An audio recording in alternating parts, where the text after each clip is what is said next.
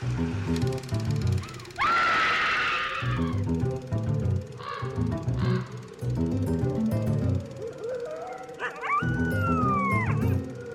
everyone, and welcome to Scream Scene.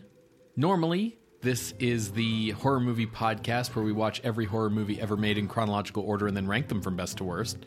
But once a month, we do something a little different. This is our bonus episode for November on a horror adjacent film. I'm Ben. And I'm Sarah. Thank you for listening to us today. Sarah, how are you doing? I am excited for this movie. I was not excited about the research because there's a reason we don't do true crime. How are you? I'm doing all right. I'm doing all right. Yeah. I will say this one of the perks of the horror adjacent bonus episode system is that we have polls on our Patreon for our patrons to vote for what movie will be the bonus episode movie. And that means that we're always sure to get something really interesting, you know, something iconic, something well recognized, you know, a real winner every time. The downside of that system is it means that every horror adjacent bonus episode is a lot of work. What are we watching today? Today, we are watching M from 1931, directed by Fritz Lang. To make sure everyone's clear, this isn't like a biopic of the character M from James Bond. No. Definitely predates that by a wide margin. People tend to try to categorize this movie, and it ends up getting categorized into like a lot of different genres mm-hmm. because people seem to have a lot of difficulty picking a genre that this belongs into. And I think over the course of our discussion of this movie, the reason for that will become clear. I've seen this movie slotted in as horror, as mystery, film noir, um, and that was kind of like the theme for the poll for people to vote on. Was- Yeah, exactly. Um, but ultimately, I don't know if I would even call this film noir. No, Yeah. No, this is proto noir, but it definitely exists outside of the normal definitions of like what makes a film noir. I would say that this is a thriller. Well, definitely, but that's a very broad genre. That's like saying like something's a drama. Right, yeah, absolutely. But when this movie came out, um, there were certain markets where it was advertised as horror. Um, but I don't think it's horror. It doesn't really. No. It's it's off doing too many other things over the course of its running time. So if it's not clear by now, we have seen the movie before. Yes. Um, my first time watching it was with you. yes. Uh, you showed it to me during like an early time in our dating history. okay. Um, Yeah. When was your first time seeing this movie? Um, I think I became aware of this movie in my probably around the time I was eleven, Really? eleven or twelve. I, I guess you were like a big Metropolis fan from a young age. Yeah, I got into Metropolis, which is a film from the same director, mm-hmm. Fritz Lang. And is, of course, a sequel to M, because M for Metropolis. No, That is false.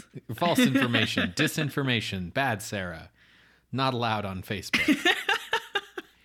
and that sort of led me to, you know, finding out more about other movies he'd made. And then when I was in sixth grade, I had a school principal who was like really into like film noir and stuff like that.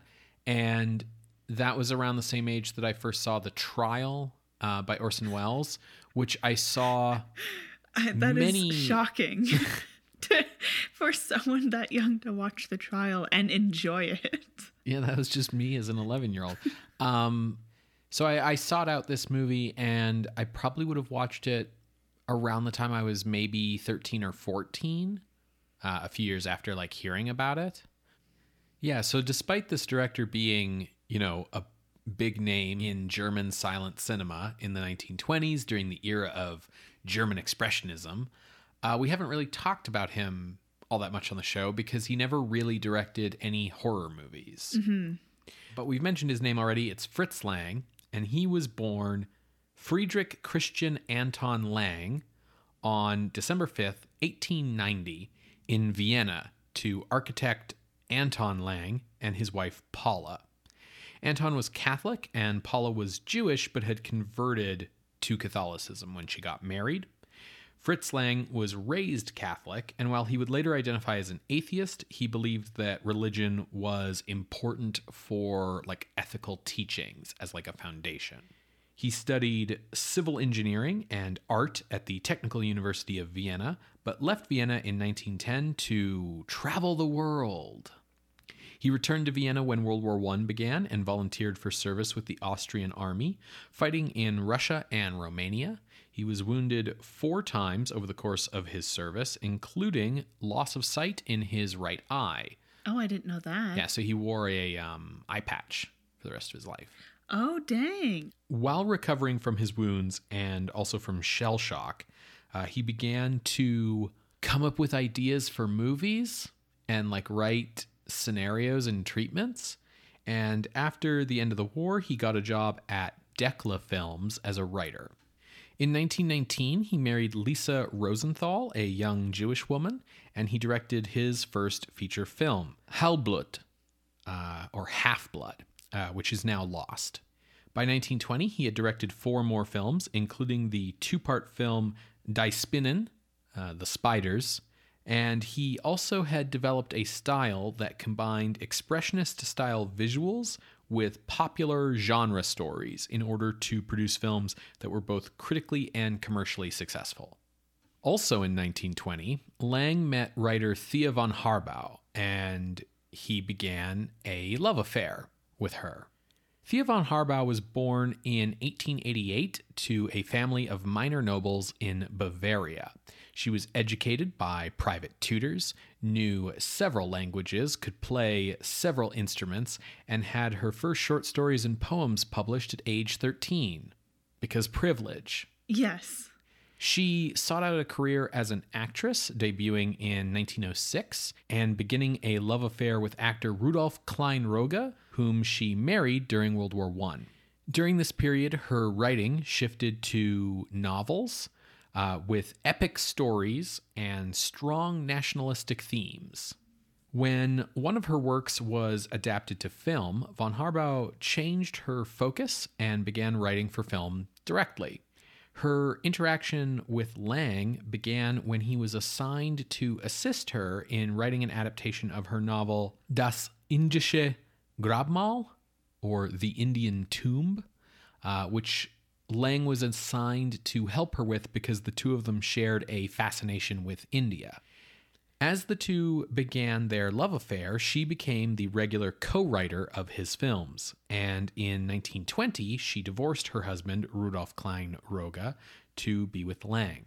In 1921, she co wrote Der Müde Tod, uh, known as Destiny in English, uh, which was Lang's next feature film, an expressionist fantasy romance based on Indian folklore that proved to be a highly influential film and was critically acclaimed everywhere except in Germany, where it was criticized for not being German enough. Then, one day, Lisa came home to find Fritz and Thea making out on the couch. Shortly thereafter, Lisa was dead in the bathtub from a shot to the chest fired by Lang's revolver, which he had kept from the war. Studio executive Eric Pommer arrived before the police did.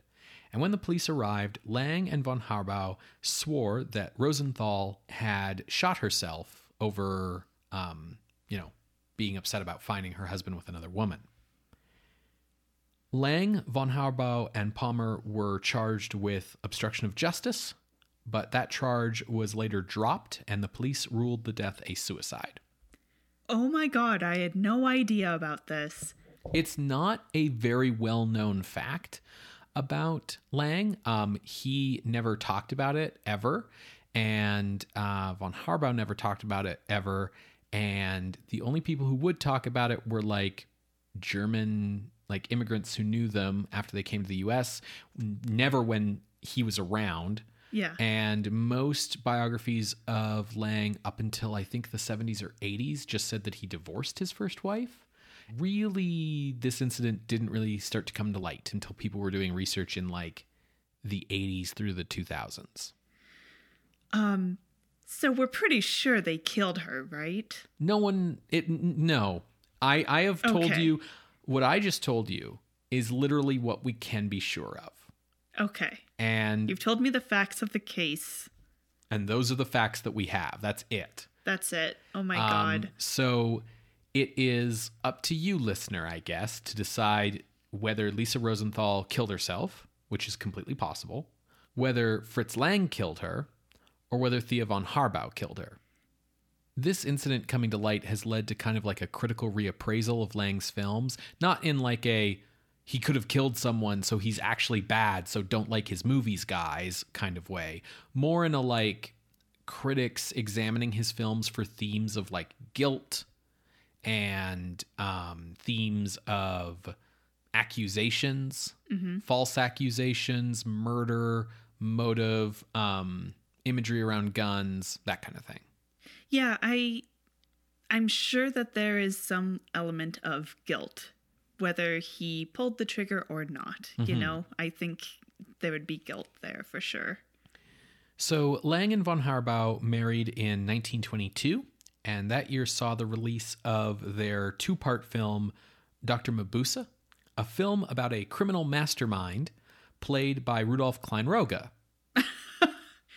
Oh, was she on set when her ex-husband was there? Yes. Oh boy. Uh, she also, around this time, began to adapt her screenplays into novels that would then be timed to be published to coincide with the release of the films.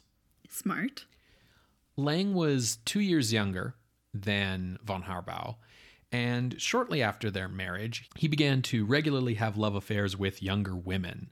Um, but the pair presented themselves as a happy couple in public, and their professional collaboration remained strong. Von Harbou would later say that they remained married for 11 years because for 10 they were too busy to get divorced.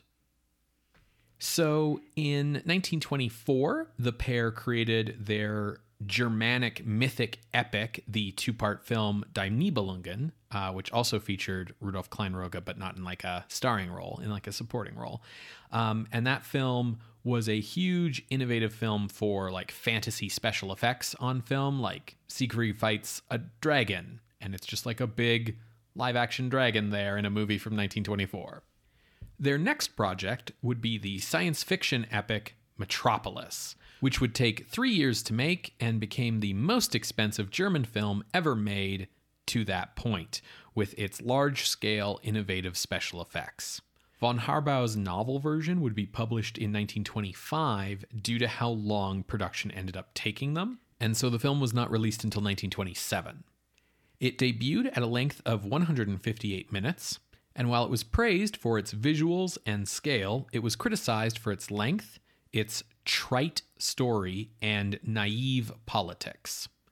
Uh, Joseph Goebbels was very impressed with Metropolis and the film's social justice message and believed that it was a perfect Nazi film and that Lang would make an ideal Nazi filmmaker.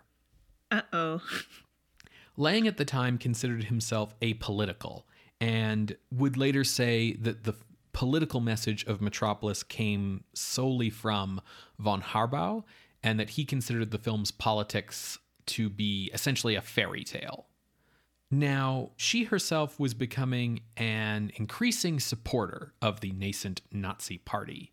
Nevertheless, uh, today, Metropolis is considered a classic of science fiction cinema and has been restored to a running time of 148 minutes, so nearly its original runtime.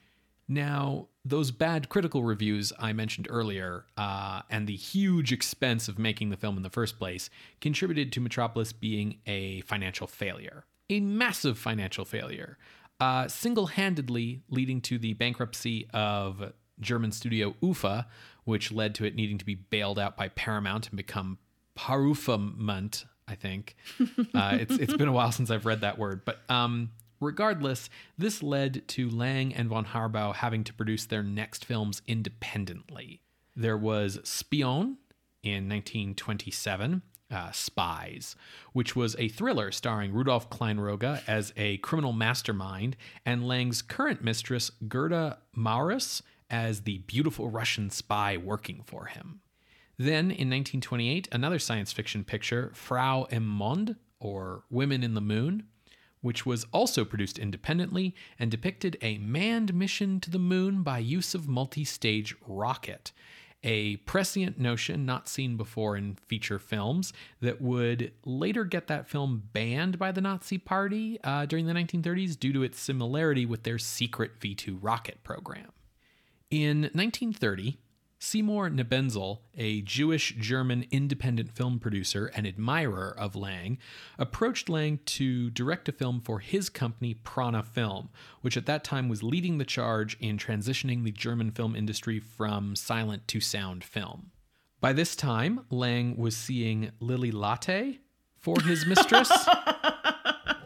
What a name. Oh well- oh my gosh. Is that her actual name or is that a pseudonym? I'm not sure, really. Okay. Meanwhile, von Harbou had begun her own love affair with I.E. Tendulkar, an Indian journalist 17 years her junior. Now, Tendulkar was a supporter of Mahatma Gandhi's nonviolent resistance movement, as well as an ardent Nazi. At the time in Berlin, most supporters of Gandhi were also Nazis, uh, due to the anti British sentiments of both, Oh as goodness. well as the Nazi philosophy of each ethnicity having the right to their own homeland. I didn't know that there were overlaps. Lang began to advertise that his next film would be called Mörder unter uns, uh, The Murderers Among Us. And he immediately began receiving death threats from the Nazi Party, and his attempts to rent studio space were blocked uh, because, based on the title alone, the Nazi Party assumed it was an anti Nazi film Huh. which is telling on yourself. Yes, it absolutely is. When Lang explained the plot of the film, uh, which was to be about a child murderer, the party relented and allowed production to commence. This film came about because Lang and von Harbou wanted to write a story about the worst crime you could commit, like what kind of person would commit the world's like worst crimes, and they sort of bandied about what the worst crime is for a while before deciding on child murder. Child murder is the worst crime. Oh, At one point, they did consider making the movie about someone who like pesters people with anonymous letters, like a, like a 1920s like like a 1920s like stalker type. sure. Um, but they later decided that child murder was worse. this just in. Uh, child murder, slightly worse than Twitter. Yeah. The film was based on the fascination that he and von Harbou had had with the case of Peter Kürten, the monster of Dusseldorf, uh, which they had followed closely in the newspapers in the late 1920s. Although Lang would later be quick to state in interviews that the film's scenario drew inspiration from a number of cases and was, at the end of the day, completely fictional. That being said, the closeness of the events in M to real world events um, meant that at the time of its release in Germany, it was sort of considered to be like a gritty docudrama, even though it kind of like today plays like some kind of morality fable. So, Sarah, Yes. why don't you tell us about Peter Kürten and the strange rash of serial killers in Germany at the time? Well, uh, I guess you could say Kürten is, um, by technicality, the first serial killer in Germany. Mm. In May 1913, in Dusseldorf, Germany, Peter Kürten was in the midst of a robbery. He came across a nine year old Christine Klein asleep. Kürten would strangle, then slash her throat, killing the child. This is the first definitively committed murder by Peter Kürten, a man who would become known as, what has been said, the Dusseldorf Monster, and more terrifyingly, as the Vampire of Dusseldorf. Born into poverty in 1883, Kürten was the oldest of a large family of 12 other kids. Both parents were alcoholics and abusive. Um, his father even uh, sexually abusing one of Kürten's older sisters. His father would also line the children up and then force them to watch as he had sex with the mother, his wife. Um, the look on Ben's face says it all. Unfortunately, you cannot see it. That's the tone of this whole bit of me talking. All this. Kürten would run away from home, um, but ultimately end up returning because he's a kid. But as he would run away, he began establishing his reputation as a thief and petty criminal. Now, Kürten claims that at nine years old is when he committed his first murders of drowning two classmates. One, uh, he pushed off a raft um, and they couldn't swim, and so a second boy jumped in to help them. And Kürten claims that he held both their heads under the water. Those were considered accidents, so it's unclear if he actually murdered them. You find that a lot with serial killers is it'll be like this person confirmed we know killed 4 people, but upon arrest claimed that they had killed like 70 other people who had, were never found. That's that's a real common thread. At nine years old, he became friends with the local dog catcher, and together they would abuse and torture caught animals. At 13, that animal abuse developed into bestiality um, and involved also stabbing the animals like sheep uh, at the time of climax. That's what this is going to be, Ben. This is Peter Kürten.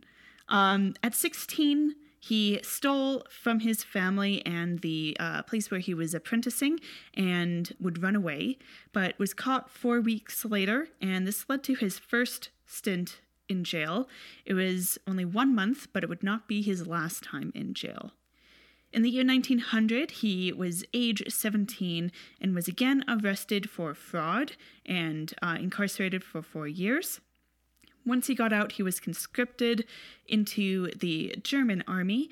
Um, he quickly deserted and got into arson. Um, I'm just getting into arson, you know. He would say that the reason he liked arson and, and burning buildings is both the um, frenzy that would occur as people tried to put it out, and he got would get excited um, in multiple meanings of that word at that action. Um, and he also would daydream about uh, someone being burned alive in these buildings. So, not even a year goes by, and he is back in jail for arson and robbery. And then he was released in 1913. During this period in jail, um, he was often in solitary confinement. Um, this particular jail was very strict, um, pretty tough disciplinary methods. Kürten would say that it, because of those disciplinary methods that pushed him to harsher crimes to kind of get revenge on society and he would fantasize about things like mass murder and um, violent sexual fantasies so, like I mentioned, he was released in 1913 and then immediately went back to crime. In May of that year is when he murdered nine year old Christine Klein. So, the day after her murder, he went to the like bar that was across the street and would listen in to people gossiping about what happened. He would also, throughout the next several years, go to Klein's grave and um, reach climax after touching the soil of her grave. Two months after murdering Klein, um, he was committing another robbery and he came across a 17 year old girl. Um, he strangled her until he thought she was dead, but she only fell unconscious. Um, unfortunately, she was not able to give a good uh, description of him. For arson and robbery, he went into jail again uh, for six years, um, getting out in 1921 when he tried to turn his life around, it seems. Um, he went and lived with his sister. He met and married a local woman who ran like a sweet shop named Augusta Scharf, and he tried to find some stable work. Ultimately, um, he would have some infidelities on the side where violence was quite frequent. Um, there were two women particularly involved in these infidelities, and when August found out, these two women said, you know, he forced me. He, uh, one of them said he seduced me, which was actually punishable by law. So uh, he went to jail for six months. He also remained married to Auguste. After coming out of jail after those six months, um, is when his um, most violent, I would say, spree of murders and attempted murders happened, um, beginning in 1929 in February, when he attacked the senior Apollonia Kuhn. Uh, she was stabbed 24 times and somehow survived. Um, again, was not able to give much of a um, description. Five days later, nine year old Rosa Ohliger was strangled, then stabbed.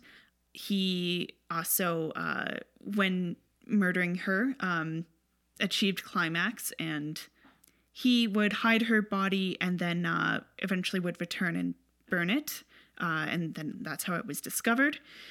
Five days after that, he attacked and um, stabbed a 45 year old male, uh, Rudolf Scheer.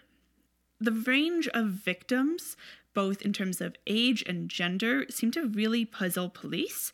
Um, but they were sure that it was probably the same person because it was in the same neighborhood and they weren't robberies and they were all attacked with a pair of scissors.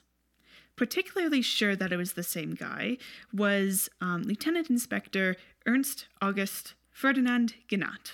By 1929, Gennat had been in the criminal police department for 24 years, so this is like a very experienced guy. However, when he started at the police department, there was no like separate homicide division. Um, it was just kind of like you get the call, you go, and you could be on robbery, you could be on homicide, whatever. Um, a dedicated homicide service was not established until about five years before this.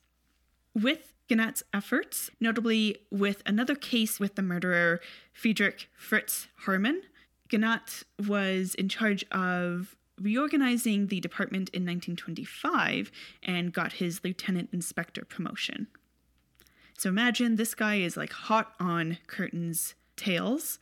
Um, so Kürten decided to lay low for several months until August, when he attacked, strangled, and stabbed a young woman named Maria Hahn. He would bury her body and then would repeatedly go back out to her, dig her up. Um, a couple times, I guess he tried to like nail her to a tree to like do like a mock crucifixion, but wasn't able to. So he would just like lie with her to try to distance himself from some of these earlier crimes. Kürten decided to start using a knife instead of scissors and would stab several people, including an 18 year old woman, a 30 year old man, and a 37 year old man, as well as uh, brutal attacks of two foster sisters uh, age 5 and 14. And it was that case of the two foster sisters that really hit the news um, and got really publicized. Um, in this case, these two sisters were um, near a carnival, and he sent the 14 year old off to go buy cigarettes and then attacked the 5 year old. And then, when the 14 year old returned, attacked and killed her um, in brutal ways, etc. There was also clear signs that he ingested their blood, hence the vampire of Dusseldorf. So now we're entering the fall. He's continuing to attack. He has switched to a hammer this time um, attacking, and this time there have been more frequent kills rather than um, attempted murders. With the murder of the two foster sisters, um, really pushing a media frenzy, um, Kürten then wrote a couple letters to police, to the newspaper about where to find Maria Hahn and then some other victims. And this helped his crimes gain both national and international attention. Sure, it's that, you know, Jack the Ripper, Zodiac Killer kind of thing, right? Like Exactly. And this is when it sounds like Lang would have like really heard about the case and heard some of these details. Um, especially considering that uh, M is focused on a child murderer and it's the two foster children uh, kind of started this media frenzy. Now, Chief Inspector Gennat noticed the handwriting got a handwriting expert in, and they were able to tie all of these crimes to one person. At the time, they were theorizing that, like, it was a group of people, something like that, but no, it's clearly one person. And because they were able to tie it to one person, um, Gennat began calling Kürten a Serienmörder, which translates to serial killer, and coins the term. Hmm. Interesting. I didn't know that. Yeah, so that's why he's technically the first, though I think you could argue that um, Fritz Haarmann was definitely a serial killer. Yeah, there and there's like earlier people who fit the definition, but I didn't know that Peter Kürten was the one for whom the term was like invented. So so now we are entering 1930. There are more hammer attacks, um, though these seem to be more frequently non fatal. Usually the victim would be um, attacked and, you know, start bleeding. Kürten would achieve climax at the site of blood, and then he would let the person go. Um, Kürten was finally caught in mid May of that year. He knew that the police were closing in thanks to a surviving victim named Maria Budlick.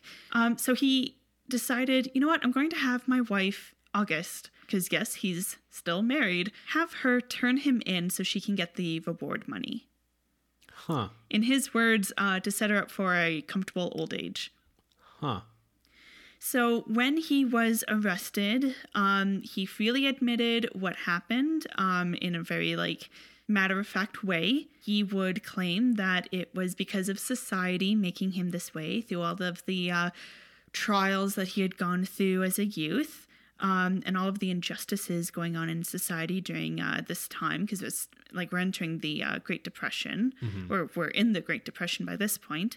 Yeah, and Weimar Germany had sort of its own problems. Yeah, he was extensively interviewed by psychiatrist Dr. Carl Berg, and through those interviews, it was determined that Kürten's primary motive wasn't uh, society, but sexual pleasure, mm-hmm. um, because the sight of blood from any victim would allow him to climax um, and began to be like the only way he would achieve climax. It was determined that he was not insane, so he stood trial again showed no remorse, though from what I could read of the trial, it was clear that he was like, You guys seem to think this was bad, so maybe this was bad, but I don't see it that way kind of attitude. Interesting. Cause um like I don't know what the standards in Germany in 1931 would have been, but like when someone is declared legally insane, right? Criminally insane and unfit to stand trial. Usually the definition of that is like the person can't tell like right from wrong, good from evil, like doesn't have a sense of morality. Um, so someone can be like have a mental health disorder but not be legally insane kind of mm-hmm. thing, right? It's not a medical determination. But the theory behind it is that like you shouldn't be imprisoning or executing people who like don't understand that what they did was wrong. And so, you know, this seems to be like he should have fit that definition maybe, but the other thing about jurisprudence, like the legal system, is among the various different philosophies for why we have it is the idea that punishing wrongdoers helps a community achieve closure and catharsis.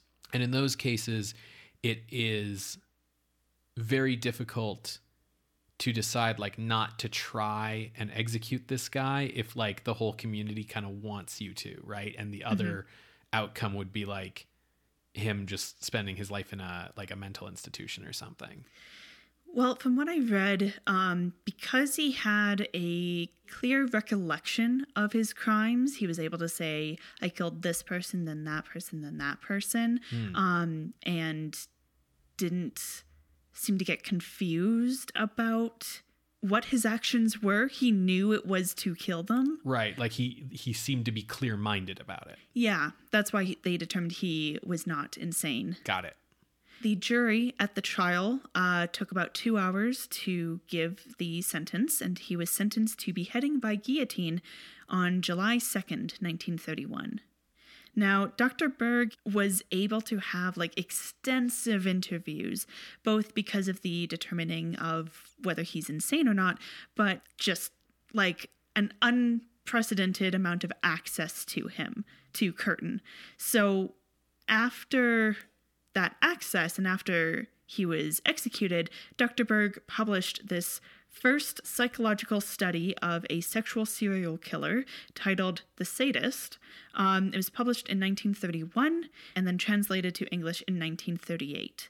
So this movie, M, is coming out in 1931. We have Dr. Berg's book coming out and the actual execution of Kürten happening this year. Yeah, and you said Kürten was executed in July. Yes. So the movie came out in May. Okay. Yeah, so he would have been caught by the time that this movie was released, but not yet executed. Um, so that is Peter Kürten.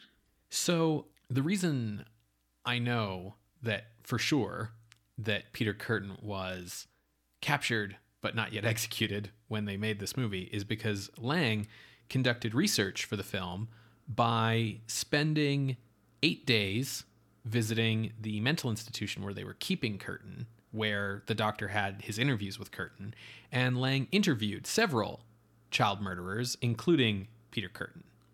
I did not know that. Yeah. Uh, he also studied the cases of Fritz Haarmann, Karl Grossman, and Karl Denke. Meanwhile, von Harbou attacked the research from the other side, uh, maintaining regular contact with Berlin police headquarters and getting access to the Berlin police force's communications and reports and case files of all these people and like interviewing Gennat and uh, having like very unprecedented access to um, Alexanderplatz, which is the the name of um, Berlin police headquarters. So they each researched the topic from two different angles to produce the screenplay, which is very much innovative in terms of its story structure because it's not like a mystery, but we are watching detectives put together clues, but those detectives aren't like armchair private detectives, they're police officers. And we're watching like actual criminal investigation techniques like the handwriting analysis that you mentioned and that kind of stuff, which makes this essentially a police procedural, mm-hmm. which wasn't really a genre at all at this time. No, the closest would be like a Sherlock Holmes, where we're following an armchair detective. Yeah.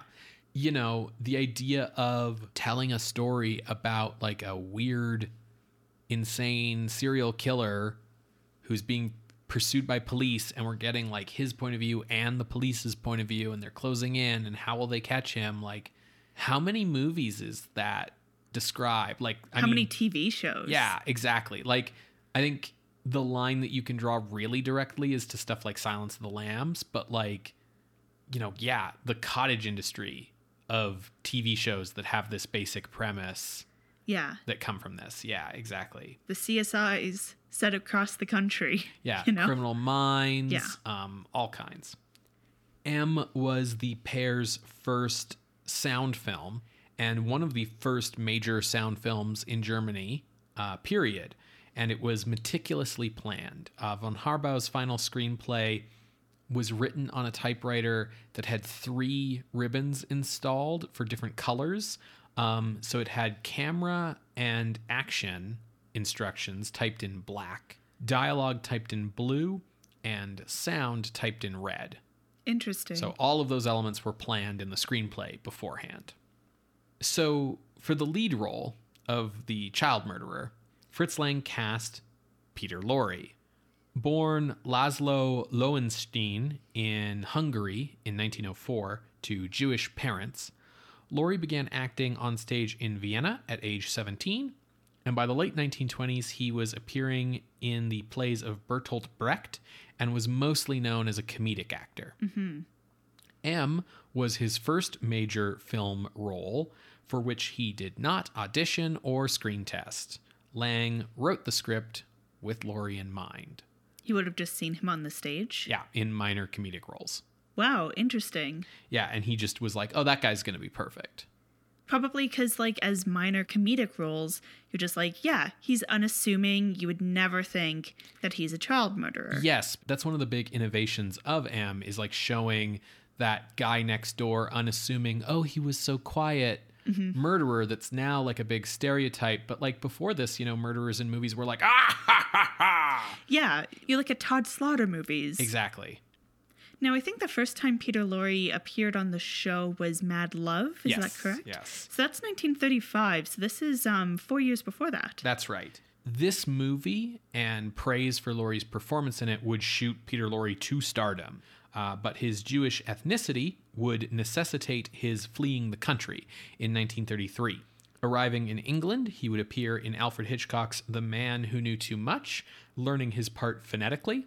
And the success of that film would lead to his casting in Mad Love, which we covered all the way back in episode 52. Wow. Otto Wernicke was cast as Police Inspector Carl Lohmann, who is based on Ernst Gennat. And Wernicke would actually reprise that role in Lang's next film, Das Testament der Dr. Mabuse. So they occur in the same universe. Then. Yes, to Oh use modern God. to use modern parlance. Yes. Now Wernicke was married to a Jewish woman, but he was allowed to continue his career in Germany after the rise of the Nazi Party by special dispensation of Joseph Goebbels, who considered him essential to German culture. Longtime listeners will remember in a lot of our discussions of Nazi era Germany uh, around this time period that Goebbels had like a list of people for whom it was like, oh, it's okay for you to be Jewish because like you're a big star, or oh, it's okay for you to not get drafted because you're a big star, that kind of stuff. Yeah. Speaking of that second category, actor Gustav Gründgens uh, plays the character of the Safecracker in this film, and he was a significant actor and director in Berlin's theater scene. He was in a relationship with fellow actor Klaus Mann, which was covered up by Gründgens marrying Klaus's sister, Erika, who in turn was in a relationship with Klaus's wife, Pamela Wedekind. Can I have a sitcom about this? These two couples? Yeah. Gründgens' signature role was as Mephistopheles in Goethe's Faust, but his role in M greatly increased his popularity and visibility. In 1934, he was appointed artistic director of the Prussian State Theater by the Nazi Party. And while he tried to volunteer to serve in the Wehrmacht in World War II and go fight for his country, Goebbels had him recalled from the front under the artistic exemption program. He was too important to Nazi culture. After the war, he was imprisoned by the Soviet NKVD, but after that term of imprisonment was over, he continued to act, appearing as Mephistopheles in a film version of Faust in 1960, directed by Peter Gorski. In 1963, Gründgens died of an overdose of sleeping pills. Now, the script for M explored many issues in German culture at the time, um, a lot of the social problems of the era. Um, one of these things was an admiration for organized crime, which was commonly perceived by the average person at that time to have a kind of like order to it and a sense of honor that elevated gangsters over, say, these random horrific serial killers, but also over the corruption and incompetence of the police. Um, so M presents this like highly organized criminal underworld um, that kind of seems like very comic booky, but was actually based in reality. These were called Ringvereine, which literally translates to ring clubs because you would have a secret ring to get in. I see. So, you know, a little comic booky, but these were real, like, crime syndicate organizations. Um, Germany had uh, seen these organizations since World War One, um, and you know, on the one hand, yeah, mafia like.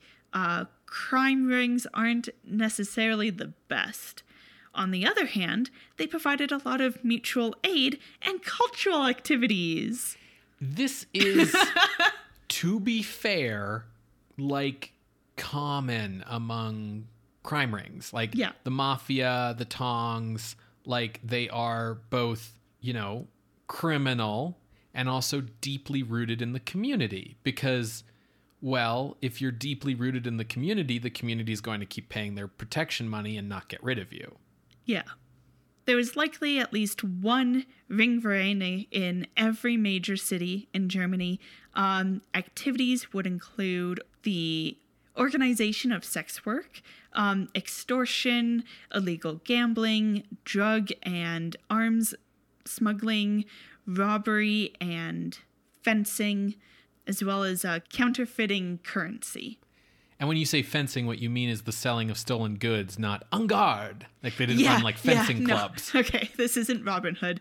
Um, yes, the selling of stolen goods. So these things are like halfway between the American mafia and like Spectre from the James Bond novels. They did have a lot of uh, activities, including witness intimidation, providing alibis to other criminals in the ring, um, and they would actually support the families of members when they would, you know, be shipped off to jail. Which, if you recall Peter Kürten's history, uh, those visits to jail could be frequent. Now, part of why they might have, in addition to the mutual aid thing, um, might have been considered uh, like good, or you know, in the gray zone of good, um, is because they did have their own moral code. Um, they had a certain uh, set of rules that you had to participate by, and you could not be a convicted murderer or sex offender. So I think that kind of speaks to, you know, they're wanting to protect themselves, but they're also wanting to show that we're not trying to put the community at risk. Now, because of Kürten being charged for robbery, fraud, and arson um, instead of murder or sexual offenses, he was likely part of, if not associated with, club members. When you say that these uh, Ringvereine rose up like out of World War One, it's probably best to remind listeners who have not been with the podcast since the beginning that that like post World War One Weimar era Germany was like a fucking mess, and you know getting things through the black market was like the way to get things. So of course you're going to see the rapid rise of organized crime in that environment. Absolutely. If anyone uh, recalls their social studies courses in high school, um, World War One uh, and the Treaty of Versailles saw Germany become a poverty-stricken, disease-riddled country. Other places as well, but Germany tends to be the focal point because that fall into poverty um, is usually tied to the rise of Nazis 15 years later. What's interesting, I thought was interesting. Um, so these these crime rings are well established. Clearly, when the Nazis came to power, um, they claimed, "Yeah, they're gone. we eradicated these these rings. They ended 1933. Gone. These Ringvereine were in uh, operation um, post World War II in East Germany. Um, they were eventually stamped out between like you know Soviets and the the harsh realities of East Germany, but um, they they clearly outlived the Nazis, I guess. Yeah, because, you know, the big myth about Nazis and fascists in general is that they are like extremely efficient and that like hey they were evil but at least you had law and order. And that's uh, a myth that they like to tell you about themselves. And Yes. it's easily believed by like lots of people who don't like nazis. But the truth is is that nazis and fascists are extremely inefficient and very bad at their jobs because if your only concern is like getting promoted over that guy or like making sure that the big boss likes you over this other dude because your whole political system is just based around pleasing one psychopath um, you aren't really concerned with like doing your job well. You're concerned with making sure everyone else is doing their jobs poorly. Yeah. This is, of course, speaking broadly because uh, we are just a humble podcast. Right.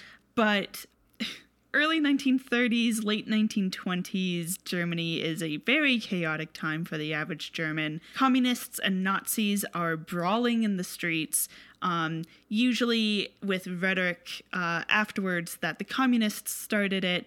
Um, and us Nazis are just trying to uphold law and order when really, like, they're inciting it.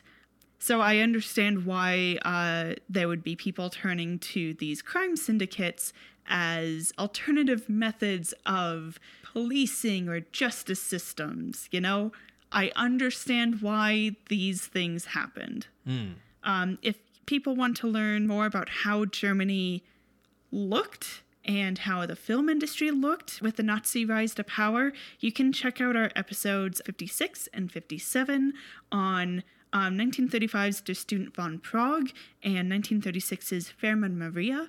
We go into pretty in depth coverage about where Germany's at, um, especially because those are like the only two horror films made under the Nazi regime. Another um, big sort of social issue of the time in Germany that M addresses is the debate around the death penalty, which mm-hmm. had become a renewed debate due to the rise of modern psychology. So before that, the idea that, like, ah, this person is, you know, a serial killer. We don't have that word yet because Gennat hasn't invented it, but that's what this person is. Uh, they're a danger to the community, and if we don't do something, they'll just keep killing people. So we're going to kill them now. Now they are dead that is justice has been served, revenge for the the families. We move on. But the rise of modern psychology meant that people were now getting acquainted with the idea that like serial murderers were like mentally disturbed, that they were psychopaths, and that like psychopathy was something that could be treated and maybe even cured one day. And so if this person is not like aware of what they're doing or like is you know wrong in the head and they could potentially be treated and cured and one day live like a normal life then like is it fair to execute them? And this debate was you know now a kind of issue um, especially with you know these serial killers in the news and whatnot. Yeah, at the time of Peter Kürten's trial and eventual execution, um, the Minister of Justice in Germany at the time was a known opponent to capital punishment. Um, Kürten actually uh, he didn't lodge an appeal, but he did petition for a pardon, and it was rejected. Clearly, um, but it's definitely like front of mind for people, even to just Peter Kürten. So M was shot in six weeks in a soundstage outside of Berlin with cinematography by Fritz Arno Wagner. Wagner was one of the most acclaimed cinematographers of the Weimar era. He had started out as a newsreel cameraman before becoming a wartime cameraman during World War I. He served in the elite Hussar cavalry and was wounded in battle, and after the war, he became a studio cameraman on feature films. Wagner was one of the two major cinematographers of the Expressionist school in Germany in the 1920s, the other being Karl Freund. And Wagner had shot Der Müde Tod for Fritz Lang in 1921, and he had replaced Gunther Krampf on Nosferatu uh, after Krampf took ill. Uh, Krampf would later go on to shoot The Student of Prague in 1926 and The Ghoul in 1933. Wagner's work on Nosferatu was highly innovative, um, including the use of trick photography, shadows, uh, slow and fast motion, um, all kinds of things. He also worked with F.W. Murnau on Schloss Vogelöd that same year, as well as Der Brennende Acker for Murnau in 1922, Spion for Lang in 1928, and Die Three Groschen Oper for G.W. Pabst in 1931. After M, he would also shoot Das Testament der Dr. Mabuse in 1933 for Lang. After many of his director collaborators left Germany, in the 1930s, Wagner was forced to shed his distinctive cinematographic style for a more generic one in order to get jobs shooting the glossy, bland movies that were the artistic goals of Nazi cinema in order for him to, you know, maintain employment. He died in 1958 in a car accident. Now, Fritz Lang wanted to be very careful and deliberate with his use of sound in this picture. And he also wanted to avoid having this film feel locked off and stagey, as many early sound films did. So um, he shot one third of the film silent and used that silence to sort of punctuate moments and build tension, as well as give him the freedom to use long, flowing tracking shots. The soundtrack itself has many innovative layers, including voiceover narration, which, like, Again, very uh, associated to the like detective trope or style. yeah, and something that you have to consider is like, if it's 1931 and, you know, sound film's only been around a couple years, like, the concept of voiceovers, like, period, is a new concept, Yeah. right?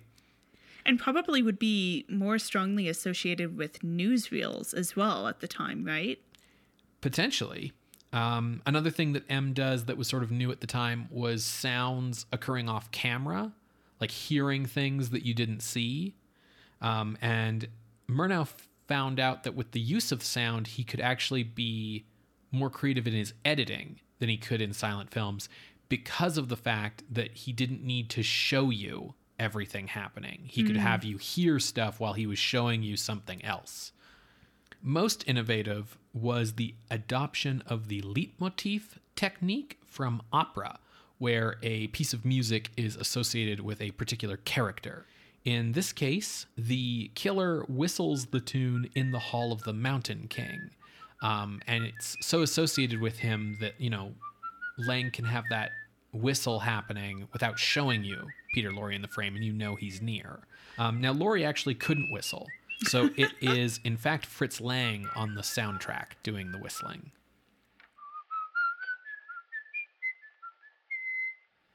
M premiered in Berlin on May 11th, 1931, um, initially to great acclaim. It came out in the US in 1933, where it was less well regarded by critics and audiences, although it did impress Irving Thalberg of MGM, uh, which led to Lorre getting his contract with them. As was common at the time, they shot scenes with dialogue in German, English, and French. So Peter Lorre's first English role, technically speaking, is the English language version of M, but like he couldn't speak English at the time.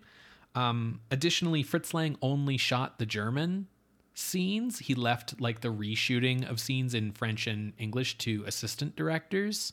Um, he just, yeah, you he- know, he's like, I'm good. yeah. So this potentially explains why the English language version two years later in the US was like not really well received. But with the success of M, Lang and von Harbou were emboldened to begin their next production with producer Seymour Nebenzal. Uh, and so in late 1932, they began production on Das Testament der Dr. Mabuse, the second Dr. Mabuse film, starring Rudolf Klein-Rogge and Otto Wernicke. Now, in this film, the mad Dr. Mabuse, who is in like an insane asylum after he was captured at the end of the first film, was made to deliberately resemble Adolf Hitler. Oof. Quotes from Hitler and Nazi Party officials were used as dialogue for Mabuse and other criminal characters in the film. Meanwhile, while this movie was being produced, Lang had come home from the set early one day to find von Harbou in bed with I.E. Tendulkar. In a rage, Lang threw them out. Or, if you talk to von Harbou, she left him. Depends on whose story you want to believe. But Lang's affair with Lily Latté was well known in Berlin at the time. And so, like, the common public reaction to this incident um, was that Lang deserved the comeuppance. Yeah. Now, von Harbau ceased working on the film after this incident, Uh, and that is the point at which it became far more explicitly anti Nazi. Lang began divorce proceedings against von Harbou, uh, with the official given reason in the divorce papers being that she was refusing to have sex with him, though Lang would later tell interviewers that von Harbou joining the Nazi party was the reason for the divorce. You can see that everybody's trying to sort of control their image. Before the planned premiere of Testament, which was going to come out, I think, in May of 33, uh, the Nazis came to power. Yeah. And Goebbels was put in charge of the Ministry of Public Enlightenment and Propaganda.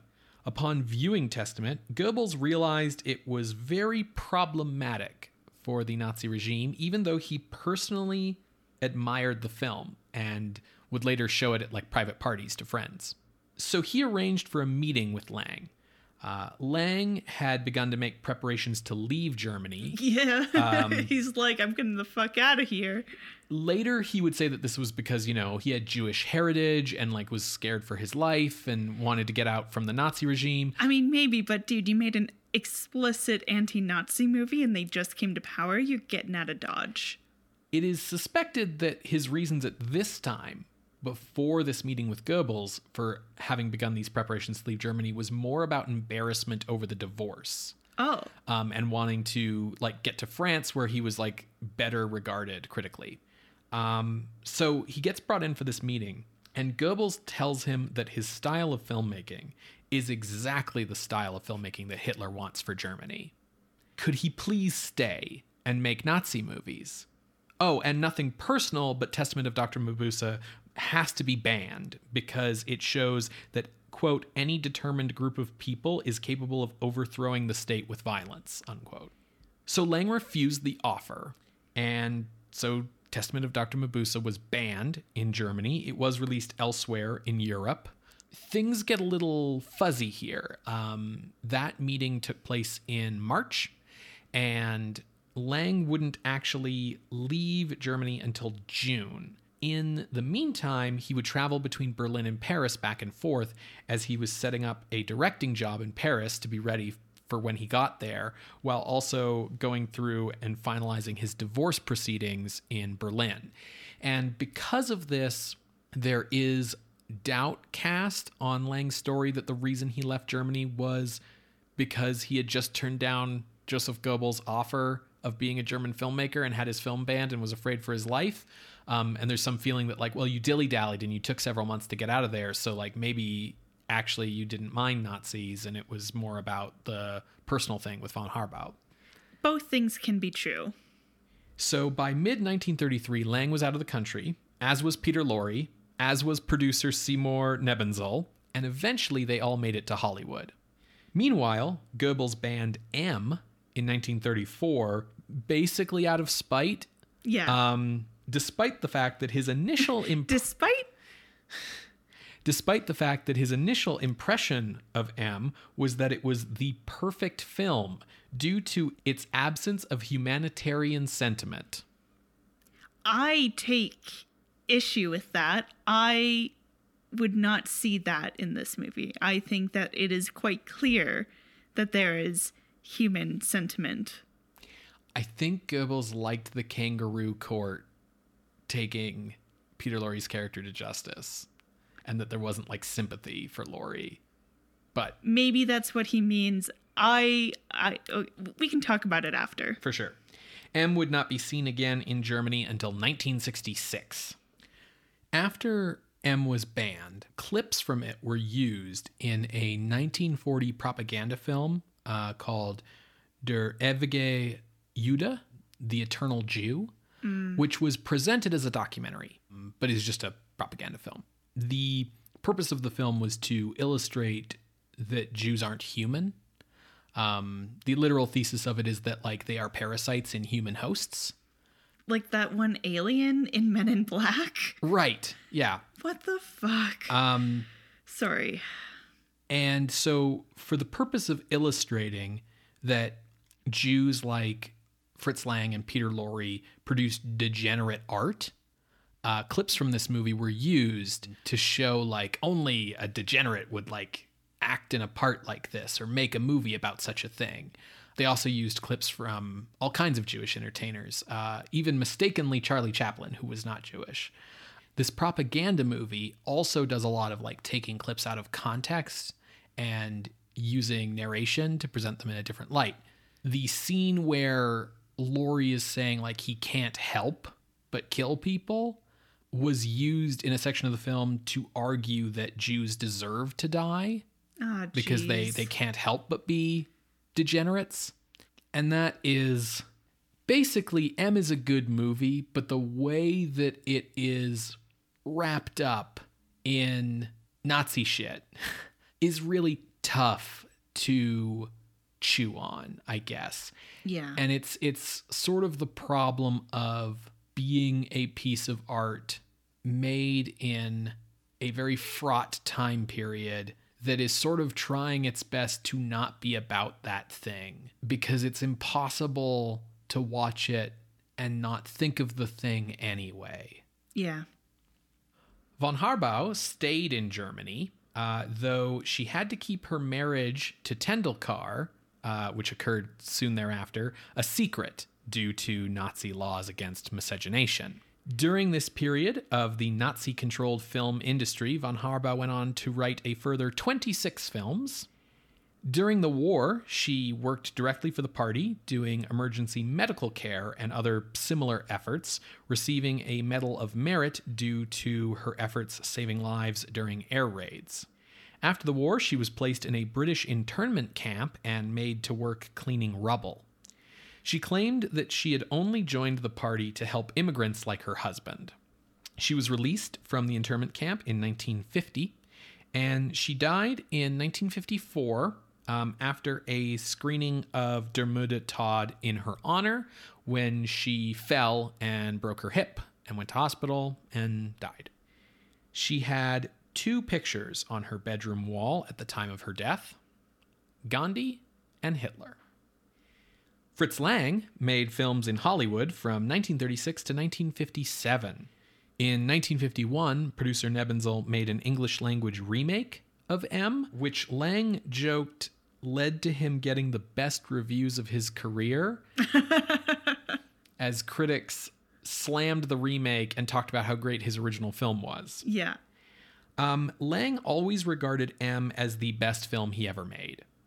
Even over Metropolis. yeah, he didn't like Metropolis, um, primarily because of the fact that the Nazis really liked it a lot. Oh, so sure. he sort of distanced himself from it later. In 1957, he returned to Germany, um, wanting to, you know, go back to his native land and make movies in German again. Um, he made that adaptation of von Harbou's Das Indische Grabmal finally in 1959, the script that he met her working on. Um, and he also made a third Dr. Mabuse film in 1963. However, Lang was disappointed by how many ex Nazis and collaborators there were still working in the film industry, and he returned to America, though he did not resume making films. After von Harbou's death, Lang often spoke very highly of her. Um, he wouldn't let interviewers downplay her contributions to his films. And, he, you know, he would insist on her getting like due credit and being seen for the hard work she did, even though when he was in Hollywood the first time during like the 40s, um, he would often ascribe elements of his films that he didn't like to her and sort of try as much as possible to distance himself. In 1971, he finally married Lily Latté, and in 1976, he passed away of a stroke. Today, M is regarded as an all time film classic. This is a, you know, 100% Rotten Tomatoes, gets on top 10 films of all time lists kind of movie. Um, and it is most importantly, I think, the key stepping stone between the German Expressionism of the 1920s and the film noir of the 1940s. Um, it is not really either of those genres, but you need it to get from one to the other.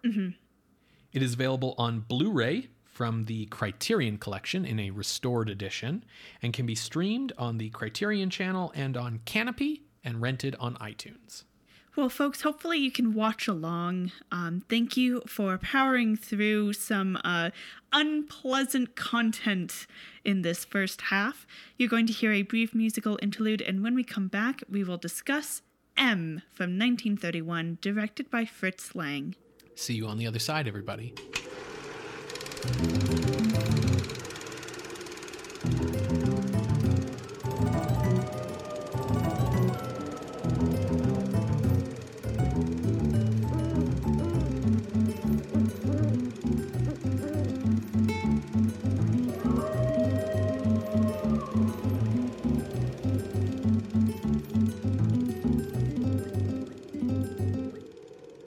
Welcome back to Scream Scene. We just finished watching M from 1931.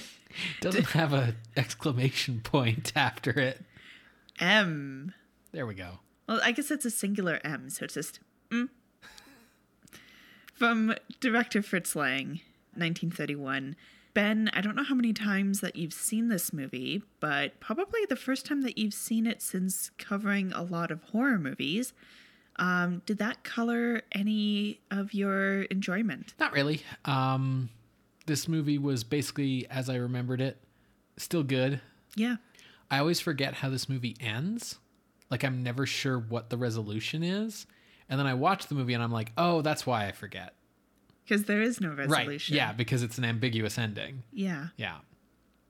Seeing this movie again, I was struck by how often some of the visuals in this, my brain mixes up and attributes to visuals from The Third Man. Yeah, that's fair. Um, both very stark lighting. You know, it's just similar styling.